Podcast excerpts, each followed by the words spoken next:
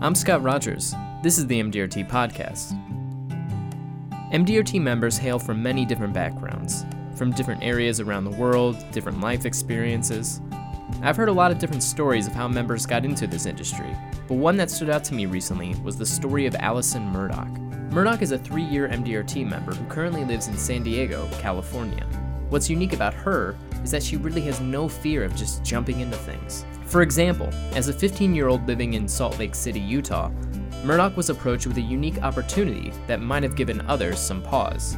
I actually got recruited to model in Europe. So I uh, lived there and modeled for two years and then realized that as exciting and amazing as it was, I'd rather use my brain. Um, and so I came home and went to school. Clearly, most most models start very young, and so they have pretty good systems and kind of people in place to monitor us and uh, make sure that we don't do anything stupid. Um, but we we were basically on our own. I, I had a I lived in a house apartment in Munich with two other girls, and we had to check in multiple times a day, and we had a lot of people watching us, but we pretty much kind of lived on our own at 15. I think it was the harder thing was coming back, and yeah. you know having been you know, leaving high school, and as you can imagine, people talking about me going off to Europe to model, and then yeah. everybody's perceptions of what that really meant, and the rumors, and and then having to go back to uh, school, and uh, I actually ended up. Uh, talking my way into college early on a provisional basis because I didn't want to go back to high school, um, and uh, fortunately had the grades and the test scores to do that. Um, so I actually ended up starting college a little early. While I was in college, I worked at my stepfather's financial planning and life insurance firm. It was here where Murdoch's interest in the field was first piqued. Started out doing um, everything that you could possibly imagine um, running illustrations, filing, helping with PowerPoint presentations because I was the only one who had any um, tech abilities. Um, so I tended to help with all the IT in the office as well as answer phones, everything. And, and more for me then, it was a job. Um, I thought that I would uh, go to law school, I thought that I would be a lawyer. But what, I, and I don't know exactly the turning point, but um, I attended quite a few different uh, meetings and events not really dissimilar to MDRT or TOT for attorneys. And um, my impression was that most attorneys were overworked, um, stressed out, um, unhappy. Again, that is a major generalization, but um, as a, as a whole, it was it was you know I everyone was complaining about their life, and uh, I attended quite a few meetings like this with my stepfather um, this uh, MDRT, TOT, the forum, um, as well as carrier retreats and things like that. And most insurance agents were happy. Um, most people in the financial services um, had were, were, passionate about their families. They had uh, lots of other passions in life, and uh, it was it, kind of grew on me. I started to recognize that um, it was a great choice. My stepfather was always there for our sporting events. He didn't miss things, and I started to recognize the value added from this profession. Now, it took me a lot longer to actually decide that I was going to do it, but um, it's where I gained a lot of respect for it.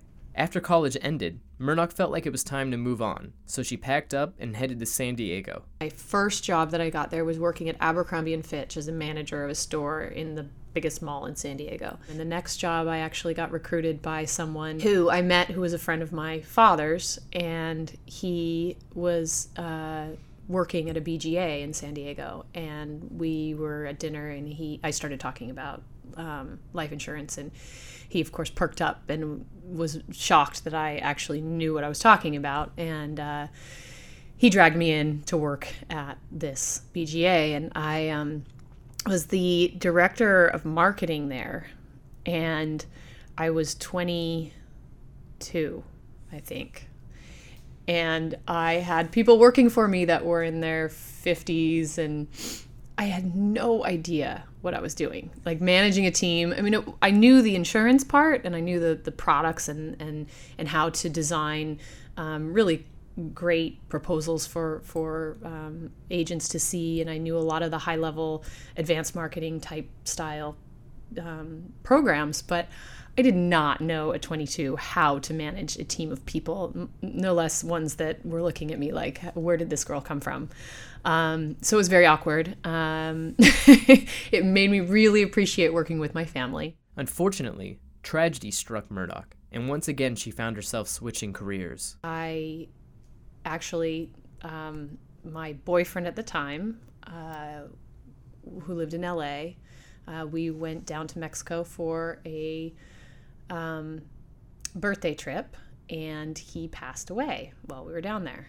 Um, and uh, it was traumatic and awful. It's been a long time now, so it's easier for me to talk about. But um, I panicked, and for some reason, my grieving mechanism for losing him was wanting to only be surrounded by people he knew and his life and everything because I couldn't really deal with anyone who didn't know what happened and could could kind of sympathize with where I was.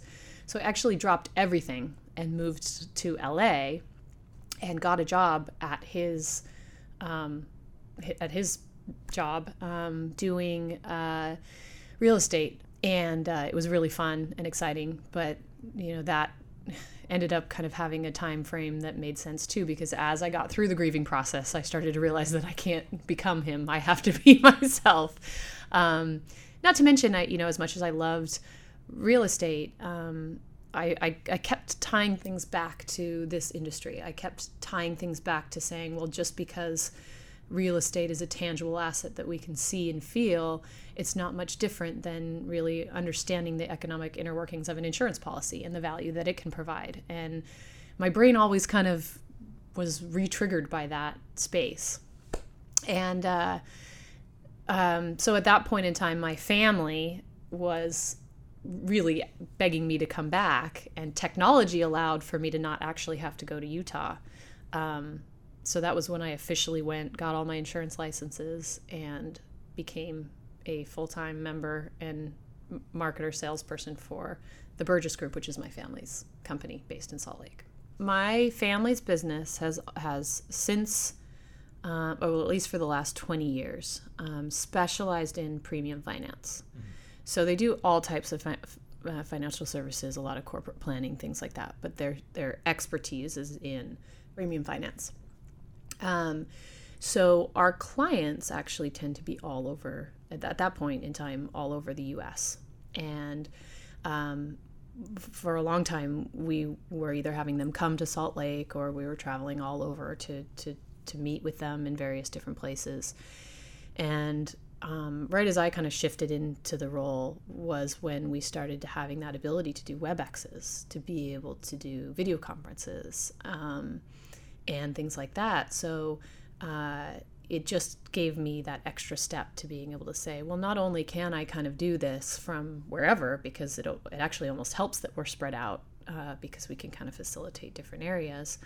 Um, I was able to do a, a, great deal from wherever. Um, and it kind of I, I attribute that ability to being a small part of, of why our family gets along so well and can work so well together is that it's this great combination of us genuinely getting along, having a really good level of communication, but also having that distance because we're not on top of each other. When we need space, we get it, and uh, and so it's it's an interesting dynamic because we we have you, you, you hear horror stories about family businesses and i now currently work with my three stepbrothers my stepdad my mother um, and myself and and uh, we actually enjoy it and get along very well. And uh, so you know there's uh, again there's there's several things i would uh, say uh, make that a reality but one of them I, I do think is is having some distance there when we need it what I love about this industry is that it's adaptable.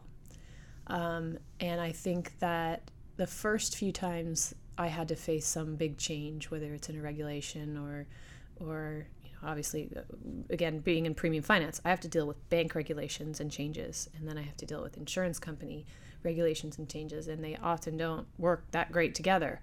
Um, and the first few times things changed it it, it, it derailed me i thought oh gosh we're like we're going to close our business there's no way we're going to get through this And what I realized is that um, that there's so much flexibility in if you open your eyes to adapting to it. It's it, there's there, it's there's so much opportunity out there, and you just have to be willing to kind of make those adjustments, make those changes. Now, to answer your question, I do believe that there's going to be constant changes in regulations. It's just how it works. Um, but I do also believe that you that in within this industry, unless something was absolutely drastic, um, that we can adapt to those changes. I mean, the most obvious to me is is because I deal with a global client. You know, there's no there's no estate taxes in Mexico, but that doesn't mean Mexicans don't have a need or desire for substantially sized life insurance policies. So when someone would be in a panic about, you know, what if what if they got rid of the estate tax in the U.S. We, we, we, wouldn't have jobs anymore. I don't I don't think that's true. I think it's just a different sale, and uh, there might be some products that aren't relevant, but it's just shifting and adapting and making sure that we're coming up with the right products and solutions for the client base and, and working within those regulations. That's all for us today. Thanks for listening. If you'd like to subscribe, please find us on iTunes at MDRT Podcast, and we'll see you next time.